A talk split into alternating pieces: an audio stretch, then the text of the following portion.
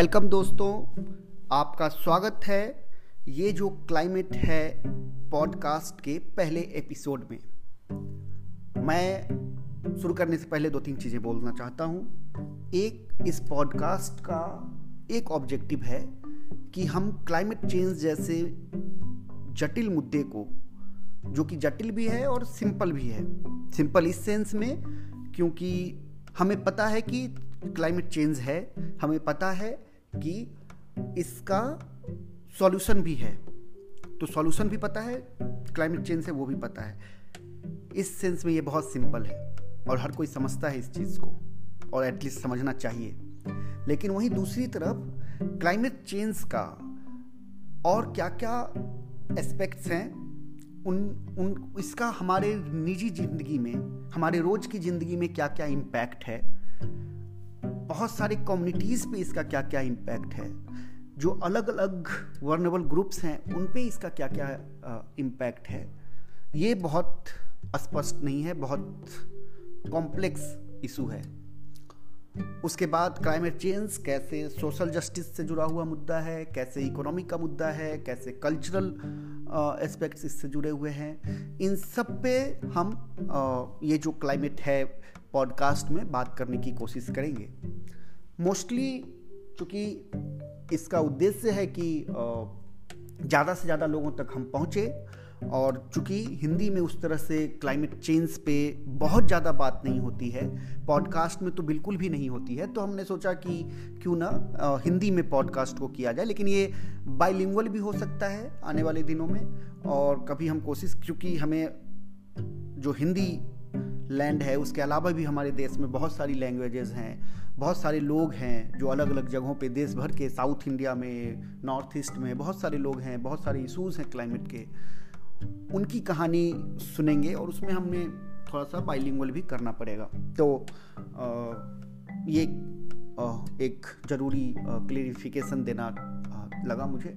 दूसरा, मैं पिछले 10 सालों से क्लाइमेट चेंज पे काम कर रहा हूँ, डिफरेंट इन्वायरमेंट के डिफरेंट मुद्दों पे काम कर रहा हूँ, और मुझे जो लगता है कि एक चूँकि वो बहुत सारा काम वो मोस्टली हिंदी में कम है, जो रिपोर्ट्स हैं, बाकी बहुत सारी चीज़ें हैं जो हिंदी में नहीं हैं, तो बहुत सारा वोकेबुलरी मेरे पास भी नहीं है अभी, और मुझे भी बहुत स्ट्रगल होता है जब आप मतलब बहुत सारी जटिल चीज़ों को जो सिर्फ जिसका नॉलेज इंग्लिश में अवेलेबल है उसको हिंदी में ट्रांसलेट करके करना, तो कई बार मुझे भी इंग्लिश वर्ड्स यूज करने पड़ेंगे और इंग्लिश के वोकेबुलरी करना पड़ेगा मुझे भी। तीसरी बात जो मैं कहना चाहता हूँ ये है कि मैं बिहार का हूँ, और मेरी पूरी पढ़ाई दो हिंदी मीडियम में हुई है, और मेरे गांव के स्कूल से मेरी पढ़ाई हुई है, लेकिन फिर भी मेरी हिंदी अच्छी नहीं है। हम लोगों की हिंदी अच्छी नहीं होती है, जो सो कॉल्ड हिंदी स्टैंडर्ड है उसके हिसाब से बिहारियों की हिंदी अच्छी नहीं है। हमारा, क्योंकि हमारी ये लैंग्वेज ही नहीं है हिंदी, हमारा लैंग्वेज कुछ और है, और उसमें हम यहाँ पे बात नहीं रख सकते। तो ऑब्वियसली मेरे साथ एक बहुत अजीब सी सिचुएशन है कि न मेरी हिंदी अच्छी है, न मेरी इंग्लिश अच्छी है, लेकिन मैं काम चला रहा हूँ, और पिछले कई सालों से क्लाइमेट और इन तमाम मुद्दों पे लिखता रहा हूँ, बोलता रहा हूँ, पढ़ता रहा हूँ, कैंपेन करता रहा हूँ। तो आज हम जो बात करना चाह रहे थे आप लोगों से वो था कि शुरुआत जो पहले टॉपिक का है वो है the cost of toxic air, कि आखिर, क्योंकि हम सब जानते हैं एयर पोल्यूशन का इम्पैक्ट है, और अभी मैं जहाँ से ये पॉडकास्ट बना रहा हूँ, जहाँ ये बैठ के जिस शहर से बना रहा हूँ वो दिल्ली है, जो दुनिया का सबसे ज़्यादा प्रदूषित कैपिटल है।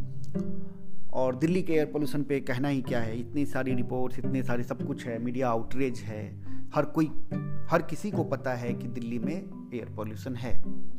और मैं दिल्ली में रहते हुए मैंने सोचा कि सबसे जो पहला इशू है, चूँकि ये मेरे भी ज़िंदगी से जुड़ा हुआ है, मैं ना सिर्फ मैं इस पे काम कर रहा हूँ बल्कि रोज़ की ज़िंदगी में भी एयर पोल्यूशन के इम्पैक्ट्स मैं झेल भी रहा हूँ दिल्ली में रहते हुए। और वैसे तो almost every Indian cities are facing the environmental issues, including air pollution crisis. And this air quality crisis, which like citizens are forced to breathe, especially in the heavily polluted cities, has a huge impact on their health and well-being. ये कहने की ज़रूरत ही नहीं है, और इस पर हजारों रिपोर्ट्स, लिटरेचर अवेलेबल हैं जो ये हाईलाइट करते हैं कि how air pollution is the biggest public health crisis at this moment. और मैं आपको सिर्फ 3 रिपोर्ट्स कोट करूंगा यहाँ पे, जिस पे समहाउ मैं इन्वॉल्व रहा, कुछ में लिखने में, कुछ में कुछ और तरीकों से। तो हमने एक रिपोर्ट कुछ दिन पहले किया था पिछले साल, एयरपोक्लिप्स उस रिपोर्ट का नाम था, और उस रिपोर्ट में हमने देखा कि more than 80% of Indian cities, और when I am saying more than 80% that means 231 out of 287, ये जो 80% इंडियन सिटीज़ हैं are breathing the polluted air. That means जो PM 10 का लेवल है इन 231 शहरों का, वो national ambient air quality standards जो भारत सरकार का है उसको मीट नहीं करते हैं। उस लिमिट से कहीं ज़्यादा पॉल्यूशन है। इस साल हमने एयर विजुअल्स के साथ मिलकर एक रिपोर्ट किया था जिसमें हमें पता चला कि जो टॉप 30 मोस्ट पोल्यूटेड सिटीज़ हैं उसमें से 22 इंडियन सिटीज़ शामिल हैं। एक रिपोर्ट हमने किया पिछले साल, the cost of toxic air from fossil fuel, burning fossil fuel. उस रिपोर्ट के हिसाब से सिर्फ फॉसिल फ्यूल, और फॉसिल फ्यूल जब हम बोलते हैं तो ऑयल, गैस, कोल को जलाने से और मोस्टली फैक्ट्रीज़ में पावर जनरेट करने के लिए, या फिर ट्रांसपोर्टेशन सेक्टर में जो हम फॉसिल फ्यूल बर्न करते हैं, उससे इंडिया को 10.7 लाख करोड़ का एनुअल नुकसान हो रहा है, जो कि अगर आप इंडियन इकोनॉमी को देखेंगे तो उसका लगभग 5-6% के बीच का अमाउंट है। अच्छा, दूसरा, जब हम ये कॉस्ट कहते हैं कि 10.7 लाख करोड़ एयर पोल्यूशन की वजह से हो रहा है, इसका मतलब है उस कॉस्ट में जो हम एयर पोल्यूशन की वजह से जो हमें हेल्थ इम्पैक्ट होते हैं उस कॉस्ट को शामिल किया जाता है। इवन हम जो बीमार होते हैं एयर पोल्यूशन की वजह से, उससे जो सिक लीव लेते हैं उसका क्या वर्क कॉस्ट होगा वो भी इसमें शामिल है। तो इस तरह से हम कैलकुलेट करके 10.7 लाख करोड़ हमने देखा कि है, और अराउंड 1 मिलियन यानी कि 10 लाख प्रीमेच्योर डेथ हो रहे हैं सिर्फ फॉसिल फ्यूल बर्न करने से जो एयर पोल्यूशन होता है उसकी वजह से हर साल। जो NO2 है, by product of fossil fuel combustion in vehicles, power plants and factories, is linked to रफली 350,000 new cases of asthma in children each year, जिसमें से लगभग 12,85,000 जो बच्चे हैं देश में आज अस्थमा के साथ जीने को मजबूर हैं, और ये अस्थमा उनको NO2 के पॉल्यूशन से हुआ है जो कि फॉसिल फ्यूल बर्न करने से आया है। वैसे तो ये दुनिया भर का एक बड़ा प्रॉब्लम है। WHO कहता है कि 91% of the world population is breathing in air pollution. That's mean कि almost every glossy developed city exceed the recommended WHO air quality levels. और इसके हेल्थ इम्पैक्ट भी हैं, नो डाउट, लेकिन अनफॉर्चुनेटली अभी पिछले साल ही जावेडकर साहब जो हमारे पर्यावरण मंत्री हैं ने कहा कि there is no link between air pollution and health, जबकि सरकार के खुद के स्टडी के हिसाब से जो ICMR है उसके हिसाब से एयर पोल्यूशन के बहुत ह्यूज इम्पैक्ट हैं हेल्थ पे। जो ये फाइन पार्टिकल्स मैटर्स हैं इनका ह्यूमन हेल्थ पे बहुत बड़ा इम्पैक्ट है। Specially children, pregnant women and the elderly are more vulnerable to these effects. Toxic air quality makes a pronounced impact on unborn babies. When pregnant women are exposed to air pollution, the risk of low birth weight or preborn, those things has significantly increased. और इसके अलावा सिर्फ आप अगर देखेंगे तो जो fine particles हैं, चाहे वो PM 2.5 है या PM 10 है, इनका साइज इतना छोटा है कि वो आपके लंग्स को बहुत बुरी तरीके से इम्पैक्ट करते हैं, आपके हार्ट को इम्पैक्ट करते हैं, अदर ऑर्गन्स को इम्पैक्ट करते हैं।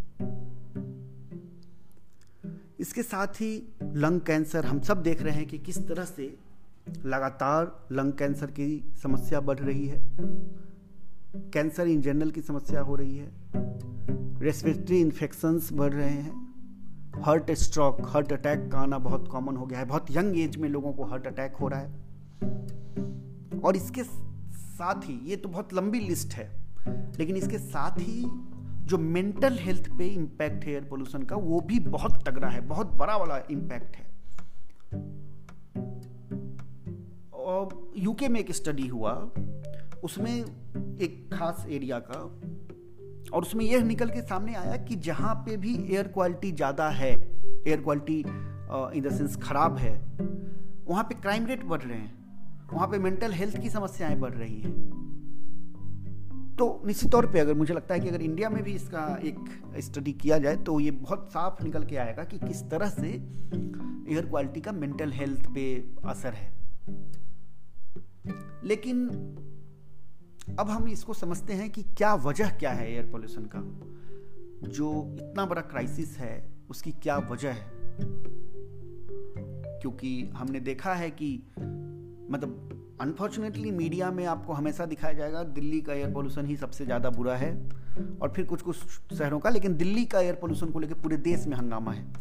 एक किस्सा सुनाता हूँ, मैं पटना में था और वहाँ पे AQI जो है वो 400 से ऊपर था, लेकिन जब मैं लोगों से बात कर रहा था एयर पोल्यूशन को लेके वहाँ पे, तो लोगों ने मुझे बहुत मतलब लोगों ने दुख जताया कि एयर पोल्यूशन है, लेकिन कहाँ, दिल्ली में है, और दिल्ली में ज़्यादा एयर पोल्यूशन है, दिल्ली के लोगों को थोड़ा सा पर्यावरण के नज़दीक जाना चाहिए और तमाम चीज़ें। लेकिन वो पटना में जो एयर पोल्यूशन है उसको नहीं समझ पा रहे थे। तो मुझे ये समझ में आया क्योंकि मीडिया जो है वो पटना के एयर पोल्यूशन पे बात नहीं करती, वो हैदराबाद के एयर पोल्यूशन पे बात नहीं करती, वो दूसरे और सिटीज़ के एयर पोल्यूशन पे बात नहीं करती, लेकिन दिल्ली के एयर पोल्यूशन को लेके बहुत ज़्यादा जागरूकता है, जब बहुत ज़्यादा कवरेज है, इसलिए सबको लगता है कि दिल्ली का में ही एयर पोल्यूशन की समस्या है, जबकि सच है कि पूरा देश ही एयर पोल्यूशन से ग्रसित है। मैंने कहा कि एक रिपोर्ट है कि 80% Indian cities are breathing polluted air. तो अब इस एयर पोल्यूशन की वजह क्या है उसको समझते हैं थोड़ा सा। तो जो प्राइमरी रीज़न है इंडिया के एयर पोल्यूशन का, वो मोर और लेस हर देश में, हर सिटीज़ में एक ही सा है ना, और जिसमें कि शामिल है कि हम कैसे बिजली पैदा करते हैं। तो जो हम बिजली पैदा करते हैं वो ज़्यादातर कोल फ्यूल्ड इलेक्ट्रिसिटी है, और दुर्भाग्य से ये जो थर्मल पावर प्लांट्स हैं उनको जो एमिशन स्टैंडर्ड्स के नॉर्म्स दिए गए हैं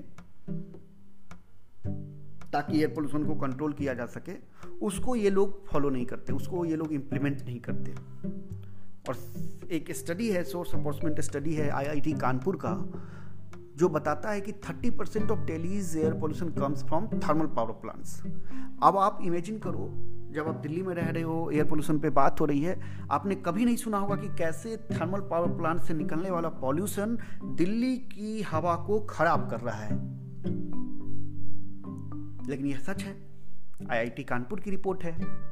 दूसरा जो ट्रांसपोर्टेशन सेक्टर है जो कि बहुत हाईली फॉसिल फ्यूल डिपेंडेंट है और बहुत ज़्यादा प्राइवेट मोड्स ऑफ ट्रांसपोर्ट को सपोर्ट करने वाला सेक्टर है, सिस्टम है,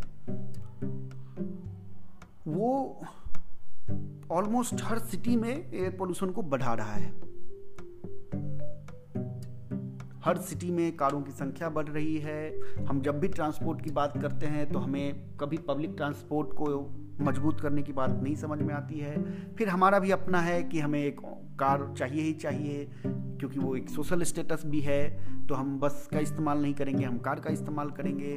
अब दिल्ली जैसे शहर में जहाँ ऑलरेडी इतनी पॉल्यूशन पे बात है, इतनी जागरूकता की बात होती है, सब लोग अवेयर हैं, पढ़े लिखे हैं, लेकिन आप देखोगे जब ऑफिस आवर्स में आप रोड पे निकलोगे तो एक कार में बैठ के एक आदमी जा रहा है। क्यों भाई, तुम मतलब कारपूल कर लो। दिल्ली का तो पब्लिक ट्रांसपोर्ट फिर भी दूसरी शहरों की तुलना में ज़्यादा अच्छी है, तो आप पब्लिक ट्रांसपोर्ट ही यूज कर लो। लेकिन नहीं भाई, मुझे तो सोशल स्टेटस को मेंटेन करके चलना है तो मैं कार यूज करूँगा। सरकार को भी ऑटोमोबाइल सेक्टर को बढ़ाना है तो सब्सिडी और तमाम चीज़ें उस सेक्टर को देनी है। तो ये पूरा एक ट्रांसपोर्ट सेक्टर जो है वो बहुत ज़्यादा प्राइवेट ओन्ड कार को सपोर्ट करने वाला, फॉसिल फ्यूल बर्न करने वाला जो सिस्टम है उस पे डिपेंडेंट है। फिर बात होती है इंडस्ट्रीज़ की।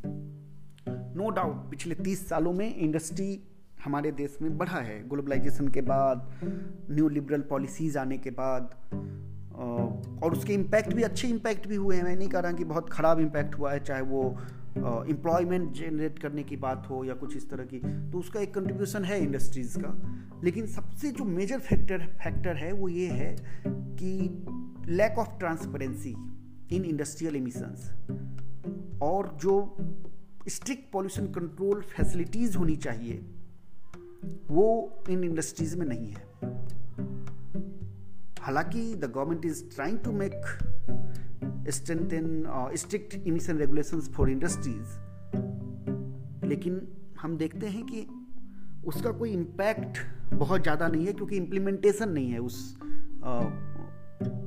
रूल्स एंड रेगुलेशंस का। और हम सब जानते हैं कि कितने हम लोग रूल्स एंड रेगुलेशंस को तोड़ने में माहिर हैं। और जब हम बात करें कि बिग कॉरपोरेट्स की और पैसे वालों की, तो हमें बहुत कॉमन परसेप्शन है हमारे यहाँ कि अगर आपके पास पैसे हैं तो आप कोई भी लॉ को तोड़ सकते हैं। फिर एक वजह आता है दूसरा कि वेस्ट जनरेशन। तो वही जो मैं बता रहा था कि इंडियन सिटीज़ बहुत ज़्यादा बढ़ रहे हैं और उनका लाइफस्टाइल भी बढ़ रहा है, लेकिन बहुत ज़्यादा लाइफस्टाइल बढ़ने की वजह से कंज्यूमरिज्म बढ़ रहा है और इसकी वजह से बहुत सारा वेस्ट भी जनरेट हो रहा है, जो कि अल्टीमेटली उस वेस्ट का कोई मैनेजमेंट नहीं हो रहा है। उस वेस्ट को कोई अच्छी तरीके से आप कहो तो मैनेज नहीं किया जा रहा है और मोस्टली वो स्ट्रीट्स पे, रोड्स पे आपको डंप मिलेंगे या फिर लैंडफिल्स में जाकर मिलेंगे, जहाँ पे उनमें आग लगाया जाएगा और आग लगने से, वेस्ट के जलने से वो एयर पोल्यूशन को कंट्रीब्यूट कर रहा है। फिर कंस्ट्रक्शन सेक्टर है जिसमें हम बात ही करते हैं कि कैसे हमारे देश में हम कंक्रीट जंगल का शहर होता जा रहा है हमारा देश, और उसमें मतलब ठीक बात है कि बहुत लोगों को घर मिल रहा है, तमाम चीज़ें हैं, लेकिन जो पॉल्यूशन कंट्रोल करने के जो नियम है डस्ट इमिशंस को कंट्रोल करने के, उसको फॉलो नहीं किया जाता कंस्ट्रक्शन सेक्टर में, और इसका भी एक इम्पैक्ट है एयर पोल्यूशन में। फिर दूसरे छोटे मोटे चीज़ें हैं जैसे कि हाउस होल्ड में जो बायोमास बर्निंग की समस्या है। हालांकि एलपीजी लोगों को दिया जा रहा है, लेकिन फिर भी वो एक अभी भी एक लकड़ी को जला के खाना बनाने की जो चीज़ है उससे बहुत एयर पोल्यूशन, उसका भी एक बड़ा इम्पॉर्टेंट योगदान है। इसके बाद सबसे लास्ट में आता है कि जो एपिसोडिक इवेंट्स हैं जैसे कि एग्रीकल्चर में स्टबल बर्निंग हो गया या फिर फायर क्रैकर्स जलाना हो गया, ये सब, तो उसका भी इम्पैक्ट है। लेकिन अगर आप बात करेंगे तो रूट कॉज की जो बात करेंगे वो ऊपर के जो मैंने बताया कि एक बार मैं फिर से दोहरा देता हूँ कि इलेक्ट्रिसिटी जनरेशन है या फिर ट्रांसपोर्टेशन सेक्टर है, इंडस्ट्री है, वेस्ट जनरेशन है या कंस्ट्रक्शन सेक्टर है, इनका बहुत ज़्यादा और सालों भर इनका इम्पैक्ट रहता है। ये सालों भर हवा को ख़राब करते रहते हैं। लेकिन वहीं स्टेबल बर्निंग जैसी समस्याएं एपिसोडिक हैं, इनका महीने दो महीने के लिए ये होता है और वो उस जो ऑलरेडी एयर पोल्यूशन को कंट्रीब्यूट कर रहा है, ऑलरेडी एयर पोल्यूशन हो रहा है, उसको ये पीक पे पहुंचा देते हैं। लेकिन आप मीडिया में जब बात करेंगे, जब टीवी चैनल्स आप खोलेंगे तो आपको लगेगा कि सबसे बड़ा जो प्रॉब्लम है एयर पोल्यूशन का वो है स्टेबल बर्निंग, वो है। और चूँकि ये आसान भी है कि आप कार यूज करते रहो, आप तमाम चीज़ें करते रहो, लेकिन अपना जो गलती है आप उसको किसानों पे थोप दो जो दूर कहीं बैठे हुए हैं, क्योंकि आप उनको पोर्ट्रेट कर सकते हो कि वो अनपढ़ हैं और तमाम चीज़ें, तो आप आसानी से उन पे सारी रिस्पॉन्सिबिलिटी थोप सकते हो और एयर पोल्यूशन की जिम्मेदारी खुद को लेने से बचा सकते हो। तो ये सीन है। अभी हमने बात किया कि कैसे एयर पोल्यूशन का हेल्थ पे इम्पैक्ट है और इसकी क्या क्या वजह है। अब हम बात करते हैं कि क्या सरकार एयर पोल्यूशन की क्राइसिस को समझ पा रही है। तो इसके दो जवाब हैं, एक तो हाँ समझ रही है और दूसरा ना नहीं समझ रही है। तो हाँ इसलिए क्योंकि बहुत सारे ऑर्गेनाइजेशंस, बहुत सारा सिटीजन मूवमेंट हुआ एयर पोल्यूशन के लिए, तो एक जागरूकता हुई, एक पब्लिक प्रेशर बना और गवर्नमेंट को रियलाइज़ करना पड़ा कि नहीं एयर पोल्यूशन तो है भाई। और इस वजह से आप देखोगे कि जो जनरल इलेक्शन लास्ट हमारा हुआ 2019 में, उसमें लगभग सभी पार्टियों ने एयर पोल्यूशन को एक प्रॉब्लम माना और उसको अपने मैनिफेस्टो में इंक्लूड किया। लेकिन अभी भी जो अर्जेंट एक्शन की बात है कि नहीं ये है क्राइसिस, इसको हम एक्नॉलेज करते हैं और इस पर हम तुरंत एक्ट करना चाहते हैं, वो पार्ट अभी भी मिसिंग है। हालांकि सरकार ने 2019 में एक प्रोग्राम लेके आई, नेशनल क्लीन एयर प्रोग्राम। इस प्रोग्राम के तहत 122 शहरों में city specific clean air action plan बनाने की बात हो रही है। बहुत सारे शहरों ने बनाया भी है प्लान और उनका टारगेट है कि 2024 तक जो 2017 का लेवल है उससे 20 से 30% तक उनको एयर पोल्यूशन कम करना है। अब इसमें लेकिन ये बहुत अच्छा प्लान है, लेकिन अब इसमें कई सारी तरह की खामियां हैं। जैसे कि ये, जैसा कि मैंने बताया कि सिर्फ 122 नॉन अटेनमेंट सिटीज़, मतलब जो मोस्ट पॉल्यूटेड सिटीज़ हैं उसकी बात, जो नेशनल एयर क्वालिटी स्टैंडर्ड्स को मीट नहीं कर रहे हैं, उन 122 शहरों को शामिल किया गया है। अब आप देखो तो मैंने जैसे कि पहले बताया कि 231 शहर हमारे जो डेटा अवेलेबल है उसके हिसाब से 231 शहर हैं जो एयर क्वालिटी को मीट नहीं कर रहे हैं, नेशनल एयर क्वालिटी स्टैंडर्ड्स को। अगर आप मॉनिटरिंग स्टेशंस और शहरों को बढ़ाओगे तो और ये संख्या बढ़ेगी, लेकिन अभी भी 122 के अलावा 116 और शहर हैं जहाँ पे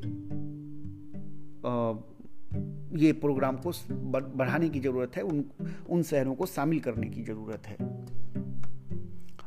दूसरा, यह जो national air clean air programme है उसको किसी भी एक्ट के अंदर नोटिफाइड नहीं किया गया है, जिससे कि समझ में आता है कि ये मोरलेस एक ऐसा डॉक्यूमेंट है जिसका कोई लीगल बाउंडिंग नहीं है, कोई लीगल लाइबिलिटी, कोई लीगल अकाउंटेबिलिटी इस प्रोग्राम की नहीं है। कोई सिटी अगर नहीं भी करता है 20-30% टारगेट अचीव तो उस पर कोई कार्रवाई नहीं होने जा रही है। तीसरी जो एक बात है, दिल्ली जैसे शहर में अगर आप 20-30% रिडक्शन कर भी लेते हैं आने वाले 2024 तक, तो दिल्ली और तमाम ऐसे बहुत सारे शहर हैं जिनकी हवा still they will not meet the national air quality standards. और मैं तो WHO के स्टैंडर्ड की बात ही नहीं कर रहा, वो तो आप भूल ही जाओ। इंडिया में जो 200 275 के करीब जो शहर थे 287 के करीब, उसमें से सिर्फ एक शहर है जो WHO का स्टैंडर्ड फॉलो को मीट कर रहा है, तो मैं उसकी तो बात ही नहीं कर रहा हूँ। तीसरा है कि हर शहर का अभी क्या है कि पूरे एक ओवरऑल है कि आपको 2024 तक 20-30% ख़त्म करना है, एयर पोल्यूशन को कम करना है, लेकिन कोई इंटरिम माइलस्टोन नहीं है। उसको कैसे आप हर साल, जैसे अभी 2019 में आई थी पॉलिसी, तो 2020 तक कितना अचीव हुआ, उसको लेके कोई एक एनुअल प्रोग्रेस को ट्रैक करने का कोई मैकेनिज़्म नहीं है, और है मतलब कोई इस तरह का पब्लिक प्लेटफॉर्म नहीं है जहाँ पे कोई भी जाके उस प्रोग्रेस को ट्रैक कर सके, क्या हो रहा है वो जान सके। तो एक ट्रांसपेरेंसी भी है जो लैक कर रही है। इसके अलावा और भी चीज़ें हैं, जैसे कि डेटा अवेलेबिलिटी की जो बात है उसको करने की ज़रूरत है बहुत ज़्यादा, वो नहीं हो पा रहा है। इस साल भी, पिछले साल भी सरकार ने कहा था कि 4,400 करोड़ क्लीन एयर के लिए देंगे हम सिटीज़ को, लेकिन वो सिर्फ 42 शहरों को देने की बात हो रही है। तो एक सवाल आता है कि आखिर बाकी इसके शहरों का क्या होगा, तो वो बहुत क्लियर नहीं है। तो फंड्स की भी कमी है। एक और इम्पोर्टेंट है जो 2015 में सरकार ने, MOEFCC ने न्यू एमिशन स्टैंडर्ड्स लाए थे थर्मल पावर प्लांट के लिए, और उनको 2017 तक का पहले तो डेडलाइन मिला था इम्प्लीमेंट करने के लिए। वो एमिशन स्टैंडर्ड्स में FGD जैसे टेक्नोलॉजी को इंस्टॉल करने की बात थी, जिससे कि एयर पोल्यूशन को और SO2 के पोल्यूशन एमिशंस को कम किया जा सके, लेकिन वो नहीं हुआ। आप दो साल बीत गए, 4 साल बीत गए, डेडलाइन बढ़ता गया, लेकिन अभी तक बहुत कम ही, बहुत इक्के दुक्के हैं थर्मल पावर प्लांट्स हैं जिन्होंने इसको फॉलो किया है, इम्प्लीमेंट किया है। और अब तो सरकार कह रही है कि हम और बढ़ाएंगे और इसको मतलब अब सबके लिए मैंडेटरी नहीं होगा, बहुत सारी क्राइटेरिया उसमें ऐड कर रहे हैं, जिससे कि बहुत मुश्किल हो जाएगा कि मतलब कुल मिला के ये होगा कि CSC कह रही है कि कुल मिला के ये होगा कि ये जो एक नया, ये जो एमिशन स्टैंडर्ड्स लाया गया था 2015 में, और होप दिया गया था कि हम थर्मल पावर प्लांट से पोल्यूशन को, एमिशन को कम कर सकते हैं, उनको खुली छूट देने की फिर से तैयारी हो रही है आफ्टर 4 इयर्स। तो ये है। अच्छा, अब हम बात करते हैं कि एक साथ इसी समय जब हम सब एयर पोल्यूशन के क्राइसिस से जूझ रहे थे, कोविड भी 2020 में हुआ, कोविड क्राइसिस हमने देखा, और उसके बाद कई सारे ऐसे रिपोर्ट्स आए जो बताते हैं कि कैसे कोविड एयर पोल्यूशन जो है वो कोविड-19 के मोर्टेलिटी रेट को बढ़ा रहा है। ऑब्वियसली एक तो सीधा लिंक है कि कोविड-19 से आप देखेंगे कि सबसे ज़्यादा रेस्पिरेटरी डिजीज़ हो रहे हैं, मतलब उस पर सबसे ज़्यादा अटैक हो रहा है।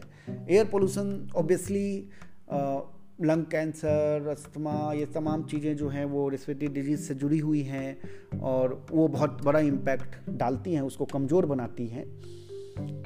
तो जो एरिया जहाँ पे लोग पहले से ही एयर पोल्यूशन की वजह से तमाम तरह के बीमारियों से जूझ रहे थे, वहाँ पे कोविड के आने की वजह से खतरे और बढ़ गए हैं। कई सारे research papers already public platform पे अवेलेबल हैं। लेटेस्ट रिसर्च आया था पिछले साल हार्वर्ड यूनिवर्सिटी का TH Chan school of public health का। That study found that the long-term exposure to PM 2.5 leads to an increase in the COVID-19 mortality rate. The study underscored the importance of continuing to enforce existing air pollution regulations to protect human health, both during and after the COVID-19 crisis. And that study itself also stated that the people who are exposed to air pollution increase the chance of getting a respiratory infection and increasing the severity of the symptoms, because air pollution can damage the respiratory system and various organs, जैसा कि मैंने बताया, and within the body as the original capital when infected, there is a tendency to become more severe and at increased risk of infection. तो ये बहुत clear है। दूसरी तरफ हमने WHO का कोट किया ही है कि कैसे 10 में से 9 लोग खराब एयर क्वालिटी को सांस लेने के लिए मजबूर हैं। और इसके अलावा बहुत सारे रिपोर्ट्स हैं जो कहते हैं कि कैसे chronic exposure to many air pollutant increase the severity of कोविड-19। अभी भारत में एक डॉक्टर्स फॉर क्लीन एयर करके संस्था है जो एयर पोल्यूशन को लेके क्लीन एयर के लिए काम कर रही है और डॉक्टर्स को मोबिलाइज करके, तो जो मेडिकल का हेल्थ का एंगल है वो क्लीन एयर कैंपेन में वो लोग लेकर आते हैं। उन्होंने पिछले साल एक रिलीज़ किया था, प्रेस रिलीज, जिसमें उन्होंने कहा था कि people living in regions with high levels of air pollution and with the compromised lung function could be more vulnerable to the impacts of corona virus. तो air pollution is a factor for कोविड-19, ये बहुत clear है, लेकिन ये एक ऐसा factor है जिसको ठीक किया जा सकता है अगर हम कुछ पॉलिसी चेंज और कुछ बिहेवियरल चेंज को लेकर आते हैं तो। और इसीलिए हम ये और इम्पॉर्टेंट हो जाता है कोविड-19 क्राइसिस के बाद और इस दौरान कि हम एयर क्वालिटी को इम्प्रूव करने के लिए सीरियस एफर्ट्स लें। अब बात होती है कि क्या एफर्ट्स लिया जा सकता है जो तुरंत लिया जाए और उससे कुछ रास्ता निकले। तो एक तो मैंने बोला कि पॉलिसी चेंज, दूसरा बिहेवियर चेंज, हमको दोनों पे ध्यान देना होगा। जो हमारा फोकस है अभी कोविड-19 से निकलने का, क्योंकि हमने देखा कि बहुत सारे आर्थिक क्राइसिस भी हमने देखे और मुझे लगता है कि अभी सरकार फिर से वापस चाहती है कि जैसे हमने देखा कि कोल में कमर्शलाइजेशन हो गया, बहुत सारे कोल माइंस को एलोकेट किया जा रहा है, बहुत सारे इंडस्ट्री के इन्वायरमेंटल नॉर्म्स को कमज़ोर करने की कोशिश की जा रही है। तो ये सब कुल मिला के फिर से बैक हो जाने जैसा लग रहा है मुझे, जबकि अभी चाहिए था कि हम जो अपना फोकस है वो ग्रीन रिकवरी पे लगाएं। हमें और सरकार को सपोर्ट करना चाहिए, जो हाई कार्बन इंडस्ट्रीज़ में वर्कर्स हैं उनको रीस्किल करना चाहिए था, उनको हेल्प करना चाहिए, अच्छी नौकरी मिले इसके लिए। इसके साथ ही जो टारगेट है हमारा रिन्यूएबल एनर्जी का 160 गीगावाट बाई 2022 का, उसको अचीव।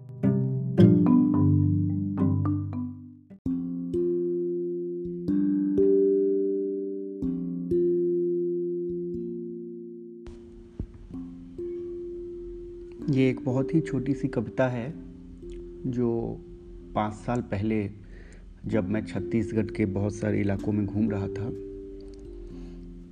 और देख रहा था कि किस तरह से कोयला खदान और बाकी दूसरे खदानों की वजह से जंगलों को उजाड़ा जाता है, नदी, गांव, लोग गुजर रहे हैं और लगातार इकोलॉजिकल डिस्ट्रक्शन के साथ साथ ह्यूमन राइट्स वायलेशन भी खूब हो रहे थे, अभी भी हो रहे हैं। तो मेरे मन में 4-5 लाइन्स आए थे, वही मैं अभी पढ़ रहा हूँ आप लोगों के साथ।